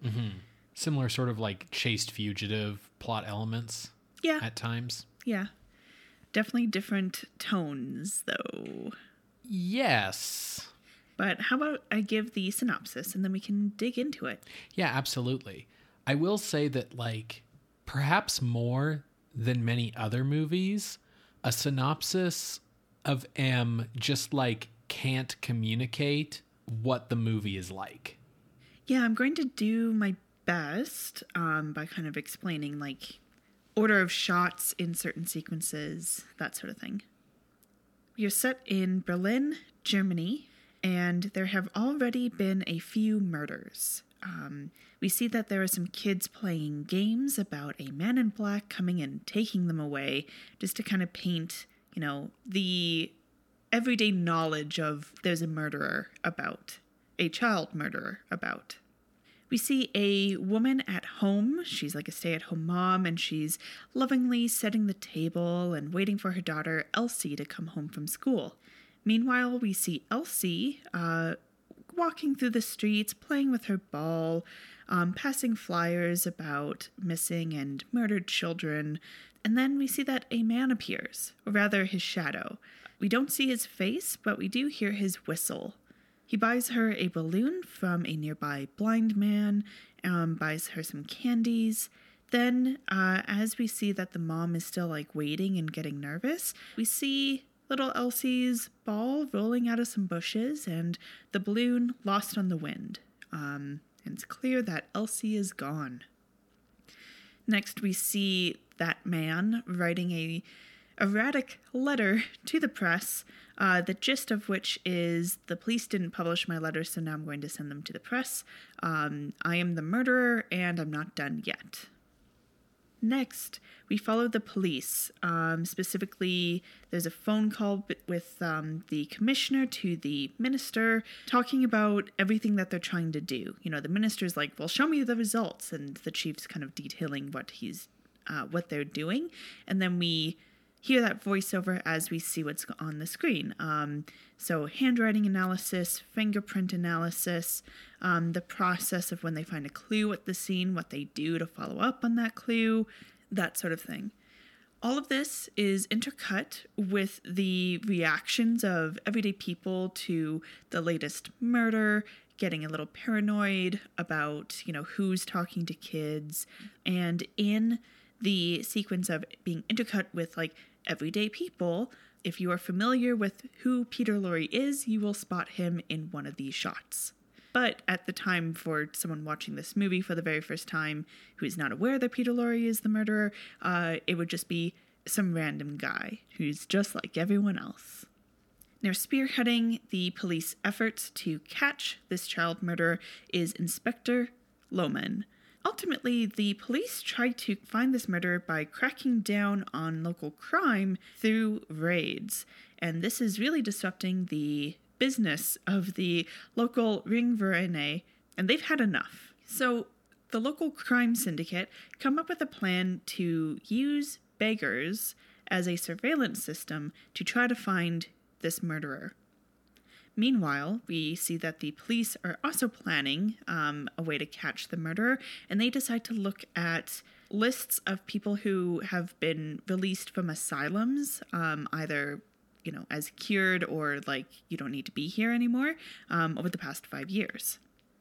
We see a police officer head to an apartment uh, where a man named Hans Beckert lives. Um, this police officer is following up on this asylum thing. But when he gets there, it turns out Beckert had actually just left, and we are now following Beckert, uh, Peter Lorre's character. So as the cop looks through Beckert's rooms, we see Beckert through the street, buying groceries, window shopping, and then he sees a young girl, and he becomes very focused, and he begins his uh, iconic whistling we see that he begins to follow her, clearly like getting closer and closer, but then she happens to meet up with her mom. His plans are disrupted and he gets very upset about this. He tries to shake off that he had a plan to murder this child, but he doesn't seem able to. Uh, he even goes to a cafe and orders like two shots of cognac, and um, he still can't shake it. And the way that it's communicated to us that he can't shake it is uh, he just can't get that tune out of his head that he was whistling. Next, we see that blind beggar with the balloons again, and he hears that whistle. And that's when he remembers that on the day that Elsie disappeared, he sold a balloon to a man who bought a balloon for a young girl. So he gets another member of the syndicate to follow Beckert, who has now um, picked up another girl and is, you know, taking her to get candies and, and treats and that sort of thing. Now, this criminal you know, is following and he's pretty suspicious, but he needs to get backup. So what he does so he doesn't lose Beckert is he marks his hand with an M with chalk. And then he passes by Beckert, slaps him on the back and, you know, walks it off whatever, but now there's an M symbol on his back. So criminals begin to follow and corner Beckert. Girl gets away, and Beckert escapes into an office building that happens to just be getting locked up for the night. So the criminals decide it's time to break in, uh, our specialty. Meanwhile, the police are finding evidence that makes Beckert a stronger suspect, and so they begin to wait in his house for him to return so they can actually question him we see that the criminals manage to break into the office building and are tying up guards, going floor by floor, room by room, searching for the murderer, and they finally find him. Unfortunately, right when they believe they have him cornered, one of the watchmen uh, pulls the alarm and the police are on the way. So they manage to get Beckert, but it means that they have to really hurry out of the office building and leave no trace behind. Unfortunately, this means that uh, one criminal, whose name is Franz, gets left behind and caught by the police. Now, we see that Franz is getting questioned, and he's like, No, I'm not. I'm not saying anything. What can you pin on me? Property damage, I guess, but like we didn't steal anything. We we were just in the building. To try to scare Franz into telling on his comrades, um, the policeman brings him to Inspector Lohmann to kind of imply that one of the watchmen were killed, and so Franz is going to be tried as a murderer. And this gets Franz to spill right away because he's like, I don't want to be involved in murder. He's like, Yeah, Inspector Lohmann, um, we were after the child murderer. And the inspector can't believe it. Uh, he's shocked to the point where he drops his pipe out of his mouth because, like, his detectives were waiting at Beckert's house. So Franz spills the beans. Next, we see that Beckert has been taken to an old abandoned distillery to be tried at this makeshift criminal court. a night court, if you will. There is some back and forth deliberation of why he's doing this, what's his motive. Um, Beckert says he can't help it, and the uh, jury of his peers, I guess you could say, um, are saying, you know, well, we won't let you go because then you'll just plead insanity, be taken care of by the state for the rest of your life. And ultimately, if you can't help but kill, then we, for the good of the community, we should kill you. Now, Becker tries to argue, like, but I'm a human being. And he does have a defense attorney, and the defense is giving, like, good reasons for, like, no, you shouldn't kill him, just turn him over to the police. But ultimately, it becomes clear that, like, you know, people are shouting, no, kill him, think of what the mothers would want, etc. Now, the crowd of the court um, are about to attack Beckert when the police arrive. Um, everyone puts up their hands. We see that Beckert gets taken. Next, we see that there's clearly like we are set in a uh, actual court of law, and then we cut to Mrs. Beckmann, Elsie's mother, and she closes the film by saying that no sentence will bring dead children back. We have to keep closer watch over the children, all of you. And that's the end. So I really like this movie. Um, there are things about it that I don't like, but I, I can't really hold it against it. And there are things that I really appreciate.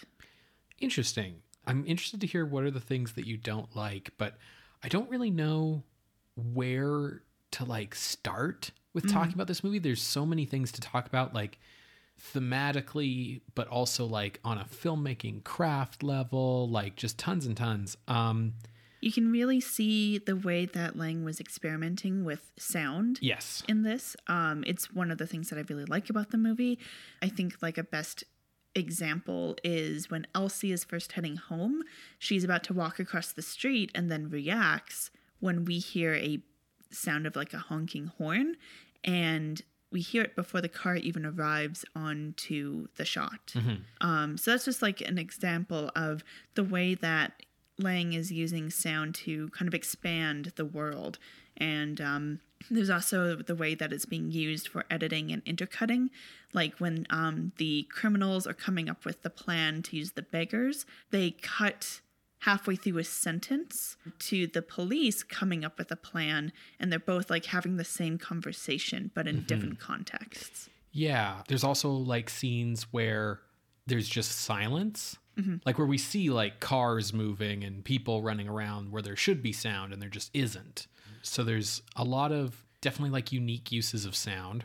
The thing that struck me and usually does strike me about M is that the editing style still feels so modern. Um, the movie is telling you a story and it's moving from topic to topic in the kind of like flowing, logical fashion of someone telling you a story.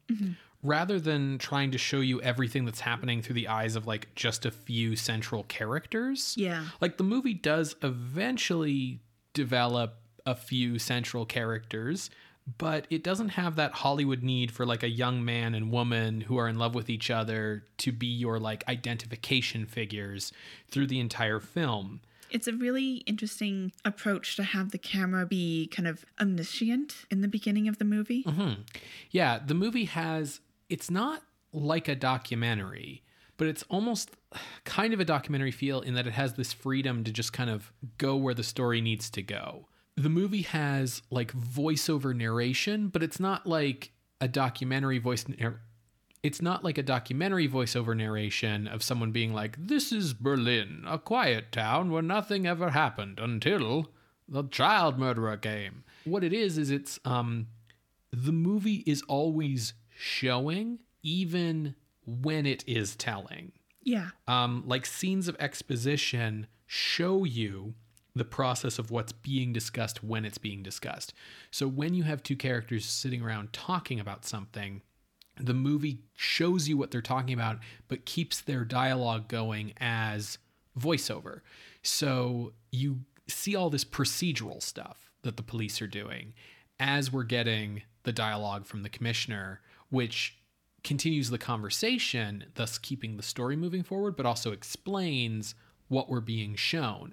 And the fact that we're being shown it rather than just having to watch two guys talk on the phone is used to a great benefit in order to give us a lot of information and flavor and story very quickly. The movie is always moving forward. Yeah, I really like the way that it does world building, um, which is interesting because on the one hand, like it's set in like the regular world, so you wouldn't think that you would need to do world building. But I guess what it's building out is the way that these two groups of people look at the world. And by these two groups of people, I mean the police and the uh, Ring Vereine. Right. The pacing of this movie is just very appealing to me. Um, Absolutely. But yeah, the other thing you have to remember when you watch this movie is like no one did police procedurals, Yeah. right? So all of this might be new information to an audience. What really strikes me is um, so I've read Homicide by David Simon, and I've watched the TV show that was based on that book, and I've watched David Simon's The Wire, and you know a lot of other cop stuff uh, that's on TV.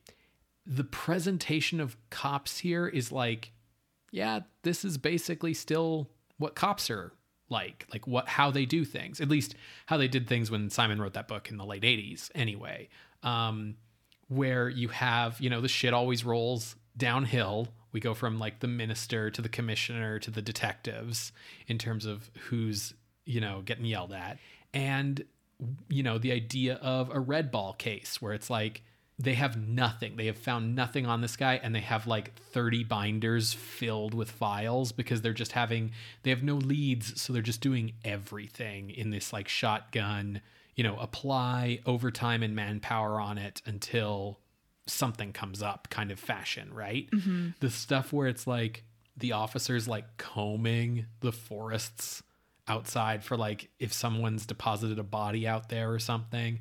Like it's all very familiar and it's all kind of the same shit that gets done when you need to solve a murder now and you have nothing to go on. Yeah. I liked that the cops, like, these are competent cops, mm-hmm. but they're slow. Yeah. Whether that's because, you know, they do things methodically, um, they don't necessarily have the resources of like a bunch of beggars, you know, um, but they're just like slow. But it's not like the criminals outsmart the police. Like, the police were on the guy's trail. Well, yeah, so that's the thing, right? Is like with the way the movie's intercut, the scene where the detective realizes, like, oh, I think it is Beckert, you know, based on this evidence we found in his apartment, happens at like the same time that the beggars are like, oh, that's the guy. yeah. Like they're closing in on him at the same time. They figure it out at the same time, right? I did have a good chuckle when for when the cops realize that it's Beckert or have like a you know a, a light bulb moment that might mean that there's more to Beckert than just you know someone who isn't a lead is um the cop who was originally in the apartment is listing out what he found and there's like this particular brand of cigarettes. And Lohmann is like uh this wasn't the brand but Marlboro Marlboro Marlboro Marlboro. And then every time he repeats it the camera zooms in a bit. Yeah. and then another bit because it's just like it's like those characteristic perhaps even tropey elements of one phrase tipping off the detective being like it was the doctor Yeah, it's it's it's funny how many things in this movie are like still cliches in this genre to today. yeah Um, even the the thing where they play the mind games with Franz to get him to talk is like very much in the mold of like how the cops in David Simon's work are. Um, you know how cops get people to confess, which is like with mind games. And I guess like part of why I find that all very impressive is it's so different from how police were portrayed in like American films around this time. Yeah Which- where they were often like comedic relief. Or just like dumb brutes. Like cop interrogations were just depicted as like yeah we tie him to a chair and put a big light on him in the dark and then we just beat him up until he talks right? Yeah. Whereas like these kinds of mind games are like much more what police actually do. They're they're not like clever mind games but they're mind games. Yeah. Um, we'll make him think that he's involved in a murder, so he should tell us everything so we, you know, don't stick it to him. right. Asterisk. Don't trust cops. Always have a lawyer present. Yes. Even if you are innocent, have a lawyer present if you're talking to cops. Yeah, absolutely. Um, yeah, the thing about the portrayal of the police here is it's very neutral. Um, Like they aren't being shown to be like dumbasses or corrupt or something, but they also aren't being shown to be like paragons of heroics either. Yeah, they're just people. Um, and the portrayal of the criminals is very like neutral as well. You know, a lot of that intercutting is really meant to give you kind of a like, we're not so different, you and I kind of like sense to things, right? But at the same time, the movie is acknowledging when there are some big differences. And I think a key example of this that I really like, because it's always so ridiculous, is when we are intercutting between the criminals coming up with a plan and the cops coming up with a plan. Everyone is just smoking. Like it is so smoky in here. And it just seems to like grow as those sequences continue. And then when the criminals go, ah, we'll use the beggars. We cut to a beggar um, at like a food kitchen, and he's counting out his cigarettes and goes to light one and then goes, no, I'll save it. And there's like hardly any smoke right. where the beggars are. Right. Just kind of showing like they don't have anything. Right. Yeah. So one of the things that can be odd about this movie from a modern perspective or like compared to standard movies, although I, I think that when audiences watch this movie, they don't notice it because the movie flows so well that you just kind of go with it. But there are basically three movies here. There's sort of the montage opening Yeah. that serves as our exposition and setup, where we don't really have characters yet. We're just following lines of dialogue that sort of roll over into the next scene in order to give us transitions. One of the earliest examples is there's a crowd of people outside, like a community bulletin board or something, and there's a notice about the murder posted. And the guys, you know, in the back of the crowd are like, hey, you up front, like read it out because we can't see, it's too small. So he starts reading it out, and then with the sentence just continuing completely unbroken, we cut to like some like bourgeois middle class merchant rich dudes uh, sitting in like a club room reading the newspaper and just reading the same thing. And it's just a seamless transition using the voiceover from one scene to the other of reading the newspaper.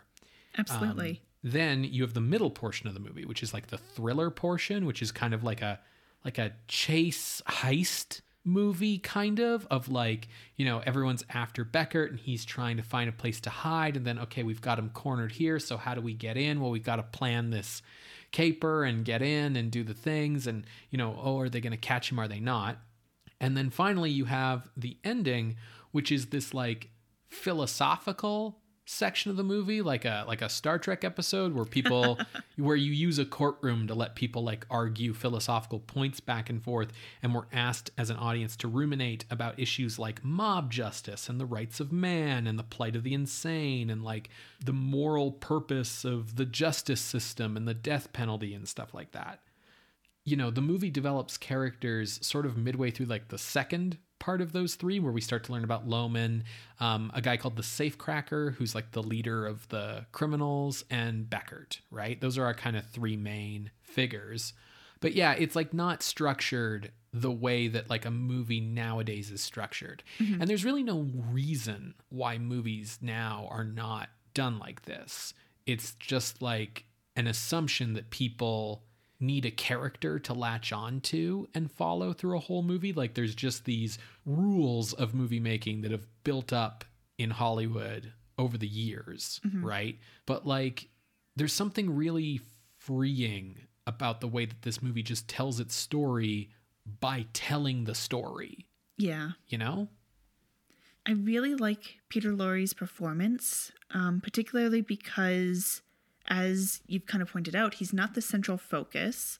Both when they the film does develop characters, there's two other people, but also like it's only for that middle section.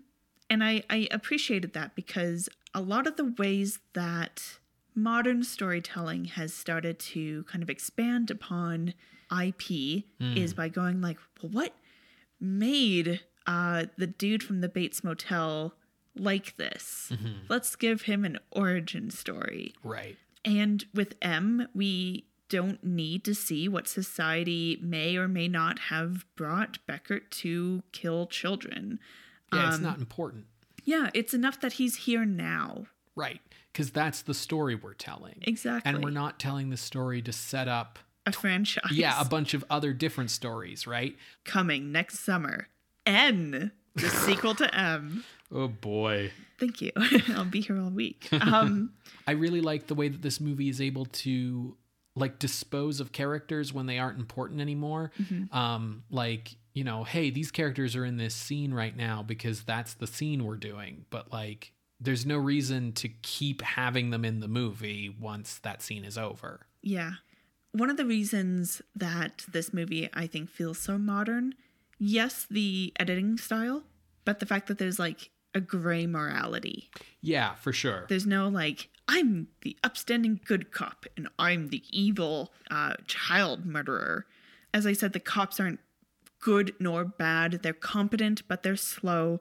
The criminal syndicate actually catch the murderer, but they aren't good people. Like, they are ready to just murder Beckert.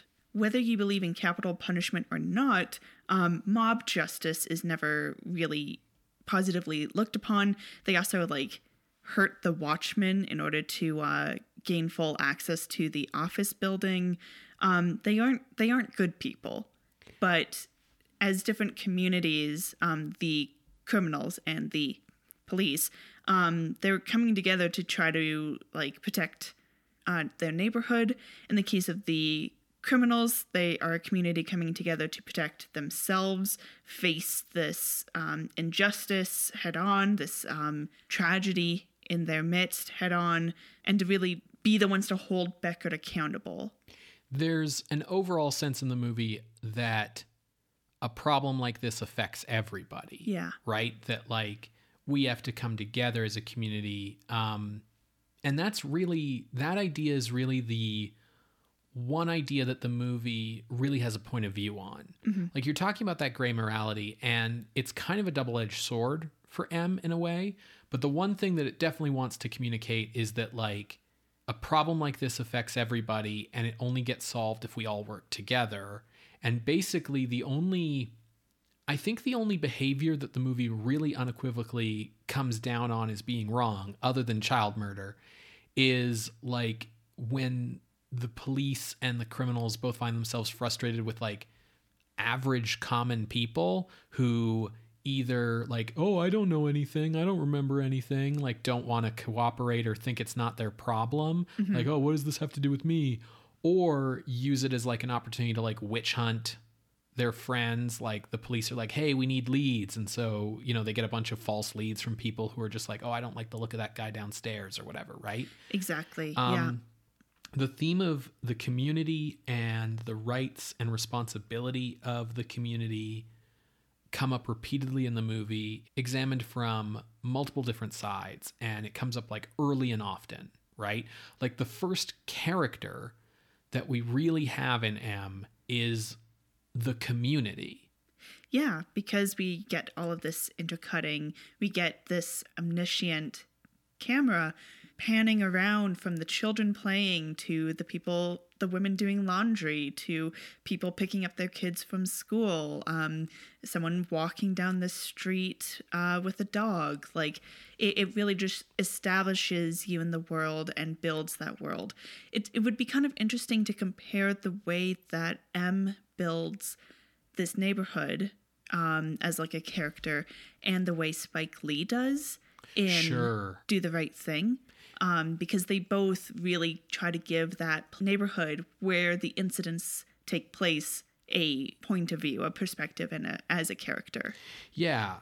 So the double-edged sword part of the gray morality is the movie shows us all these different points of view and really lets them all get like their fair time as it were.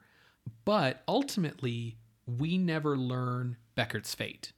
We don't know if he gets sentenced to death by the court or if he gets sentenced to jail time or if he gets off on a technicality or if he goes to one of the asylums the sort of kangaroo court says that like one of the reasons why they should kill him is because the justice system if he's found insane would just send him to an asylum and he would just get like released when they deem that he's cured and then he could just relapse and do this all again. The thing about that argument is it's within the world of the movie literally true because the cops catch Beckert because he's already been in an institution and was released. The movie does specifically name out the murderer Fritz Haarmann. He was in an asylum and escaped and was given refuge by his family um, and then committed more crimes. So, Yes. yeah. So you can feel that frustration, right? That really real frustration of people with the justice system and, and the fairness or unfairness of it. Um, and the difficulty that people have with cases like this, where you have people being like, well, you have to sympathize with the murderer. They're not really in control of what they're doing. You know, they're a human being. Um, and other people being like, right, but like, he killed a bunch of children. So um, Yeah. and being frustrated with like the way that the justice system handles things. I like one of the reasons that the uh, safecracker leader of the criminals, one of the reasons he gives to Beckert for why this is like a fair trial is everyone here has gone through the justice system, whether it's been a result of like six months in jail or 10 years. Like, we understand the justice system. So, we are a fair and impartial jury Right. uh, for your crimes. And I think that's such an interesting point of view. Absolutely. On the other hand, the movie basically leaves it up to audience preference. Like, whatever you want to believe happened to Beckert, you can believe because the movie doesn't tell you. And instead, the film brings us back to the mother, right? From the beginning. You know, basically with the final remark of the movie being like, no matter what happens to Beckert, it's not going to bring back these dead kids. And, you know, not to cheapen the ending of M, because it's like a pretty powerful ending, but basically M ends by saying, Won't someone please think of the children? Yeah, well, I think it's still a plea to the community mm-hmm. that we, you, sitting there in the seats, need to look out for your fellow man and for your mm-hmm. community, for the children. Yes. And like Lang is right in a sense. Like what really matters here is that these innocent lives have been snuffed out and that, you know, we all need to look out for each other and stuff. But it does remind me a bit of the simplistic ending of Metropolis that gave him so much trouble. M tends to not get the same flack that Metropolis does, I think because its ending is much bleaker. And when an ending is bleak, it tends to get like a very free pass from like film intelligentsia as like more real or whatever. And it's happy endings that get like the magnifying glass put on them. Um, but there's a real similarity in that after introducing the audience to a bunch of complex social questions, the film, in you know that typical apolitical Lang fashion that we talked about, doesn't take a side. Um, and instead asks us to leave the film considering a more humanistic point that we can like all agree on, right? Like you said that the movie has a dim view of mob justice. I don't really know if it gets far enough to actually like condemn it because it gives all this reason why like the mob needs to take care of this because the police can't and and all of these things. And so, you know, Metropolis says the workers in this city are being like horrifically mistreated, but also like the guy at the top of this city is going through like a horrible like personal tragedy and like everybody's got problems. And so rather than siding with one side or another, Metropolis ends with being like we all have to be compassionate to one another and that's how we move forward. And that's fair and true, but it kind of leaves all those social questions unanswered, just like what we have here in M. And, you know, the fact that M examines all these questions and doesn't give us like an easy answer, um, you know, there is no pat speech from Captain Kirk about how this is the right way to do this, that's commendable. And I think it's realistic and I think it's fair. But the problem with raising political questions in a piece of art and then allowing each side to have these very reasonable portrayals where you're fairly giving them their time is that you create a work that both sides in reality can point to as supporting their cause, like how Metropolis could be read as leftist, centrist, right wing, whatever you want it to be, because ultimately that didn't matter to Fritz Lang. What mattered to Fritz Lang was like the cool sci fi shit.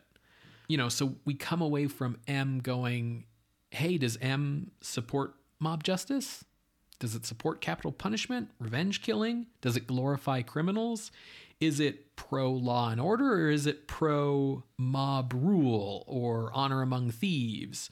Does it have sympathy for the psychopath? Too much sympathy for the psychopath, too little. Mm. M is a compelling film either way, but it sort of definitely starts to break down if you try to say it's explicitly for or against anything. Mm-hmm. The reason why I start to get bothered by this and can't let M off the hook for this, even though I like movies that, you know, aren't didactic, is things get especially very disturbing if you look at the fact that M was banned by the Nazis, by Joseph Goebbels, and you consider that to be political, like politically motivated, rather than just being like a personal spite thing. Which, personal like, pettiness. Right. And I think your life is going to be easier if you realize that it was banned out of personal pettiness and spite.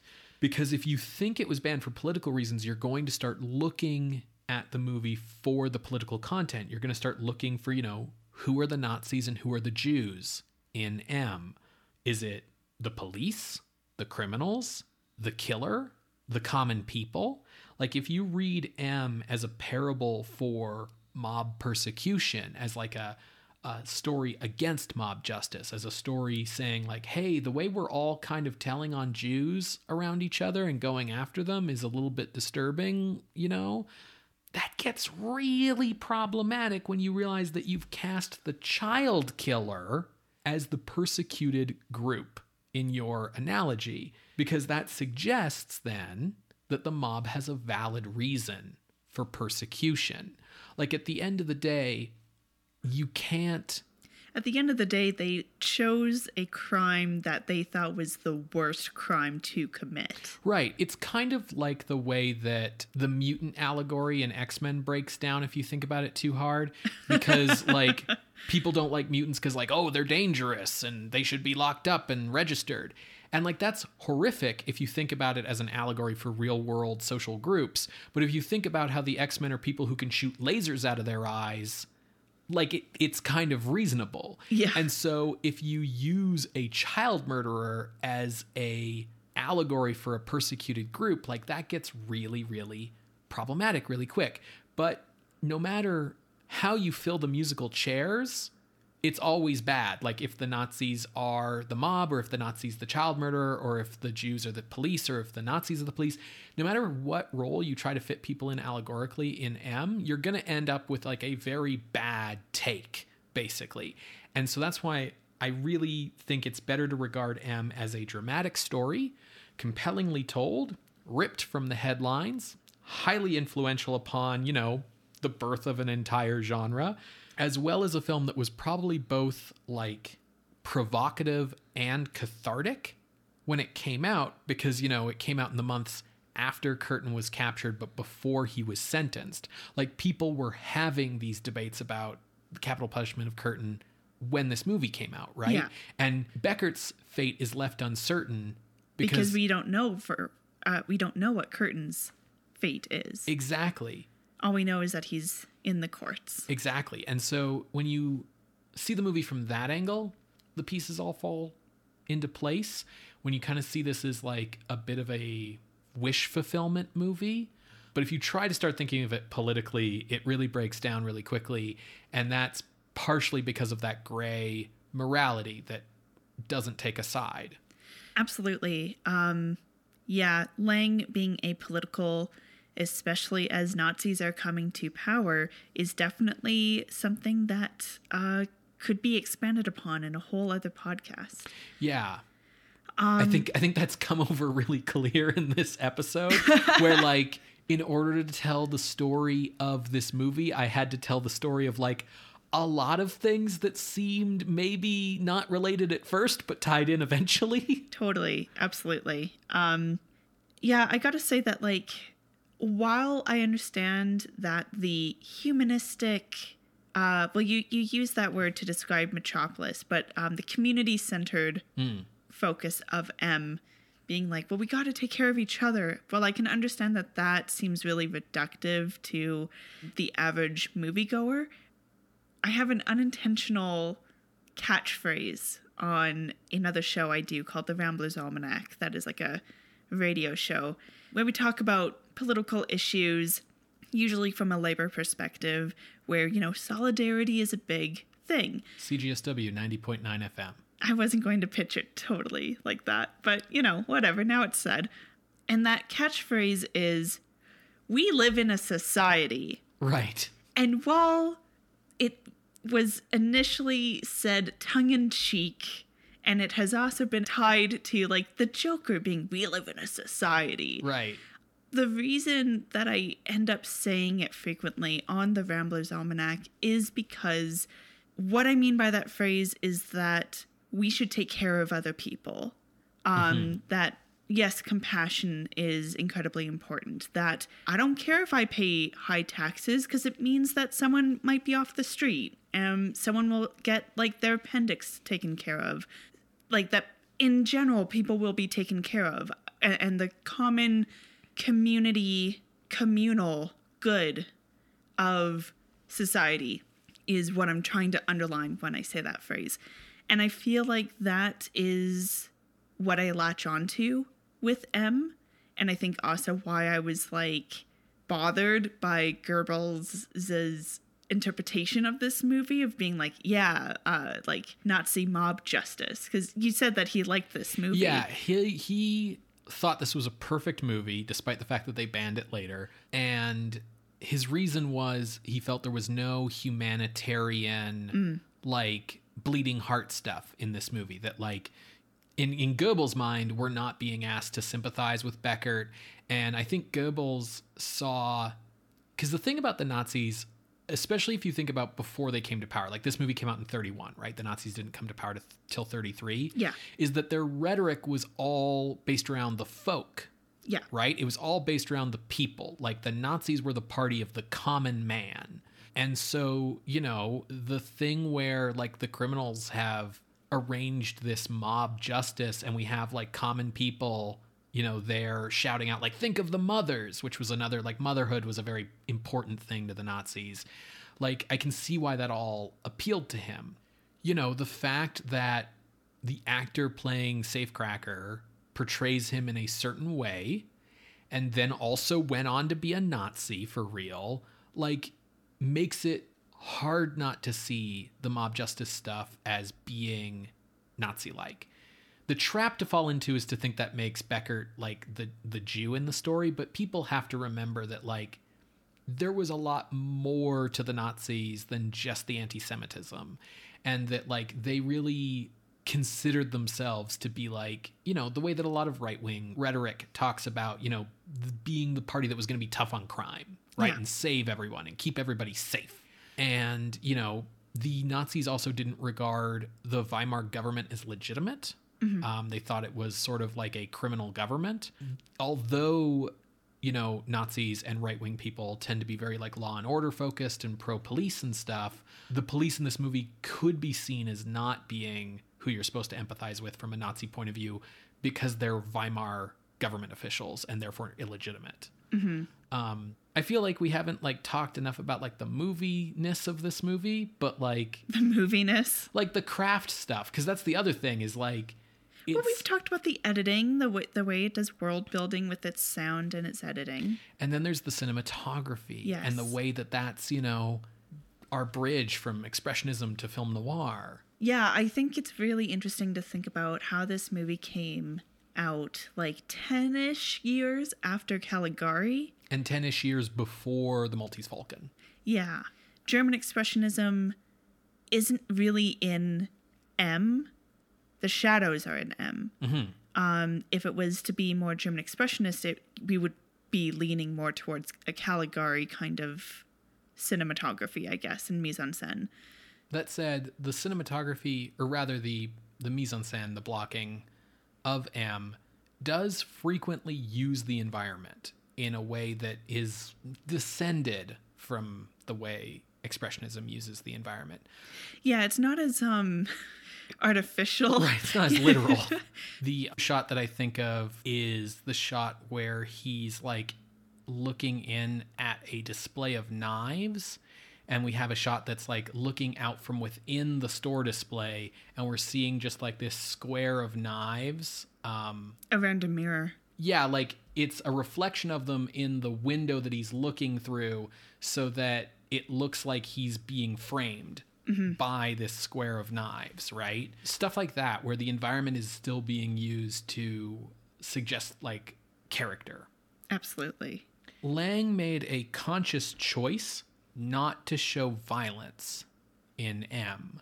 Like, we don't see the murders, No. and we don't really see any violence done to anybody else in the movie either. Like, that Watchman gets beat up, but like, we don't really see it. It's not really. Well, they purposefully close the door, people crowd around the window, and then we hear a scream. yes, we hear things in M a lot that we don't see. Yeah, I think with the murder of Elsie, it's also really telling the absence of violence, but yet the power of that absence mm-hmm. because we do just see that ball roll. We see the balloon float away that we know that he bought for her, and it's chilling because it's like, what did he do? Yeah, Lang believed that the audience's imaginations would conjure horrors far worse than anything he could show, which is correct. Yes.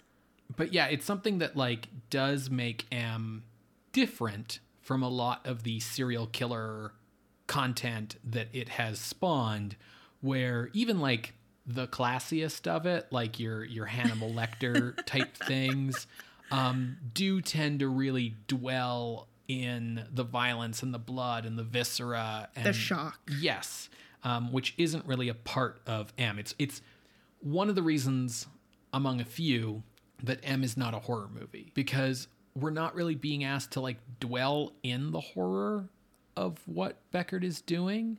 We're being asked to focus on the effect on the community, but also what communities are doing about the violence. Right. And there's this kind of like, you know, procedural watch the job get done kind of element to things.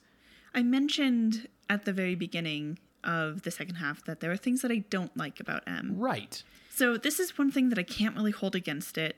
I don't like how shrill some of the audio is. Part of that is um, the amount of whistling in the movie, and it's an old movie, so Yeah. like that audio is just going to be shrill, and it hurts my ears, and I don't like it. It's using sound very innovatively, but there are still like limits to what its sound mixing can do technologically on like a mono track. Yeah. I don't like the moments where there's absolute silence.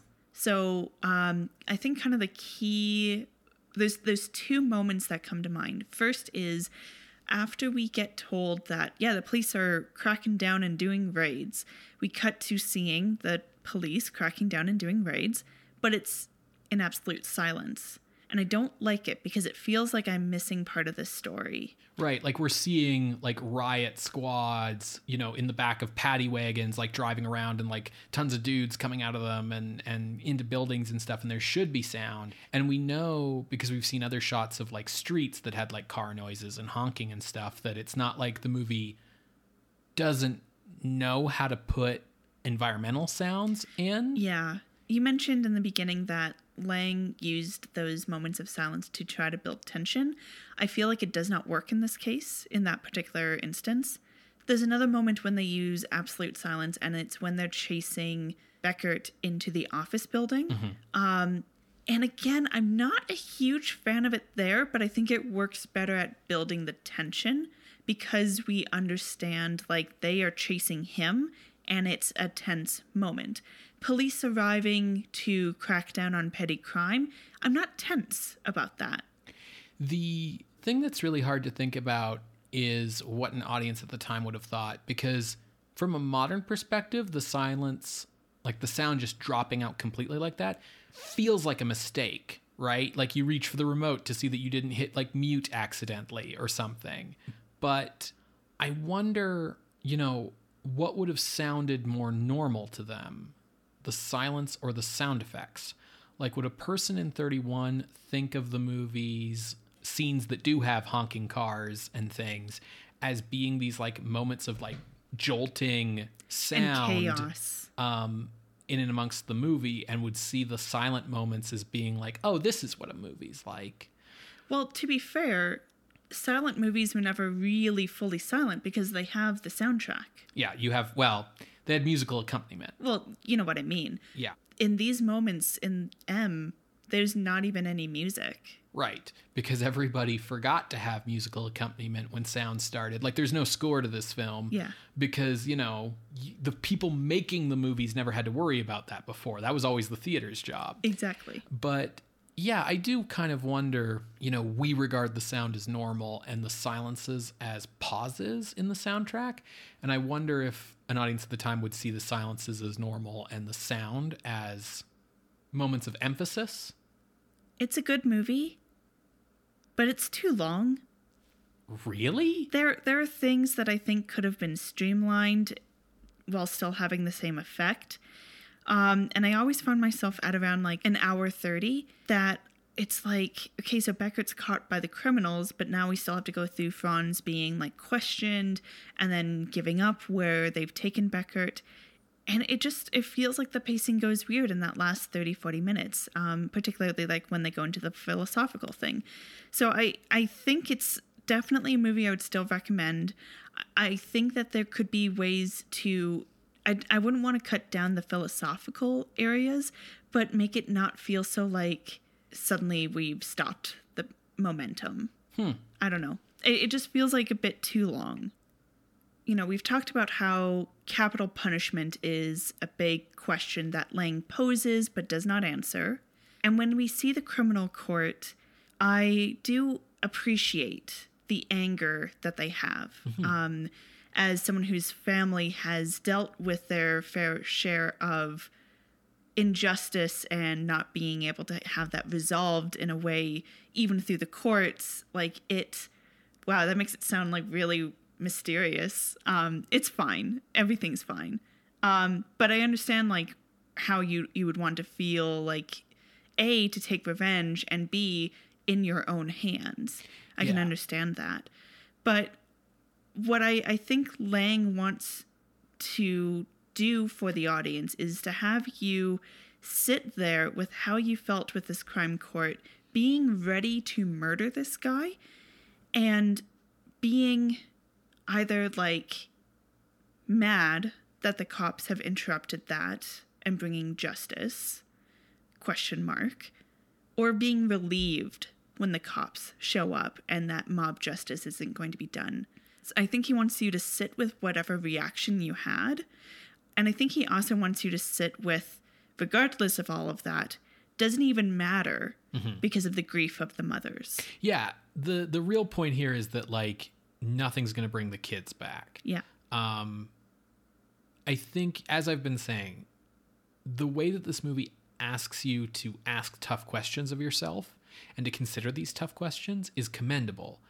It's unfortunate that it was doing that at a time when the world was becoming a very extreme place and having a kind of Socratic, like, well, I'm just asking questions here sort of attitude meant that you weren't picking a side in like a very real struggle, right? Um, the fact that you can come away from this movie going like, this is a movie about, you know, community and and all these good things, and Goebbels can come away from this movie being like, ah, ha, Nazis. excellent, right? and that you can have this disagreement over this movie shows the power and the downside of this movie. The thing about the capital punishment arguments is that they are entirely fair and are basically the same debates that people are still having about capital punishment to this day. Um, Absolutely. because all the things being said are true. Like the stuff about how you can't punish a man who's not responsible for his actions is true, but the thing about right, but if you just leave him to his ends, we're going to keep having murders is like true. And I talked about this a little bit in the intro matter um, about there being like different philosophies of the purpose of the law and the purpose of justice and the purpose of the legal system. Um, I took some legal studies classes in university. That's why I have this rolling around in my brain. but like philosophically, um, when you take legal studies, um, there's a difference between the law and justice. Um, and those two things have specific definitions in sort of legal thought. And there are different directions you can come at justice from and what is the purpose of justice. And you can see this a little bit in the different ways that we punish criminals. Like there's the we're going to throw you in jail so that you can't harm society again idea. Then there's the we're going to throw you in jail because you're a shitty person and we want you to feel bad idea. Then there's the like, we're going to rehabilitate you so that you can become a better person kind of idea. And then there's a, a sort of victims forward version of things where it's like, you need to work off your debt to your victims. You need to, you know, pay them money or you need to like, I don't know, like literally go work for them or you need to do something to compensate your victims. Um, the other question that gets brought up a lot is like, who is the law for? Mm-hmm. Who does the law serve? Who does the justice system serve? Whose needs are you thinking about? The victims, the the families, the families, the perpetrator, the state, or are you thinking of like the community? And the thing I want to bring up about the community, because that's what M is about, is theoretically the Western system of legal practice, or rather the North American, I will say, is very based around the community. Um, you have like civil suits where it's this guy versus this guy. But when you are dealing with a murderer, when you're dealing with crimes of that sort of nature, there's a reason why the legal docket doesn't say the state versus this person. It says the people versus this person because the idea is that the sentencing of this criminal services the community and that there's a communal need for catharsis and justice that is served by the legal process. Now, there's also the difference between a lot of highfalutin philosophy and the problematic and flawed ways that these systems are enacted by humans and the way they can be abused. And that's, that's also a whole, a whole other, other podcast. podcast. Um, but M asks us to think about all of those things. And that's really mm-hmm. cool, even if it has this downside that it can be interpreted kind of either way. Mm-hmm. Well, folks, I hope you've enjoyed this bonus episode on a horror adjacent film. Uh, we do these once a month thanks to the uh, support of our patrons over at patreon.com slash scream scene podcast. If you would like to join the ranks of patrons of the night, you can head over there and support us financially, and you'll also get access to some amazing bonus audio and other fun materials. The next regular episode of the show, uh, going up as always on Wednesday on Apple Podcasts, Google Podcasts, SoundCloud, and Spotify, will be on William Castle's Macabre from 1958 as to our next horror adjacent episode, keep an eye on patreon.com slash scream scene podcast to see the next poll for the next horror adjacent film. If you want to be a part of that poll and deciding, sign up to be a patron. Thanks again for listening and uh, stay safe out there. And keep an eye on the children. All, All of, of, you. you. Bye. Bye.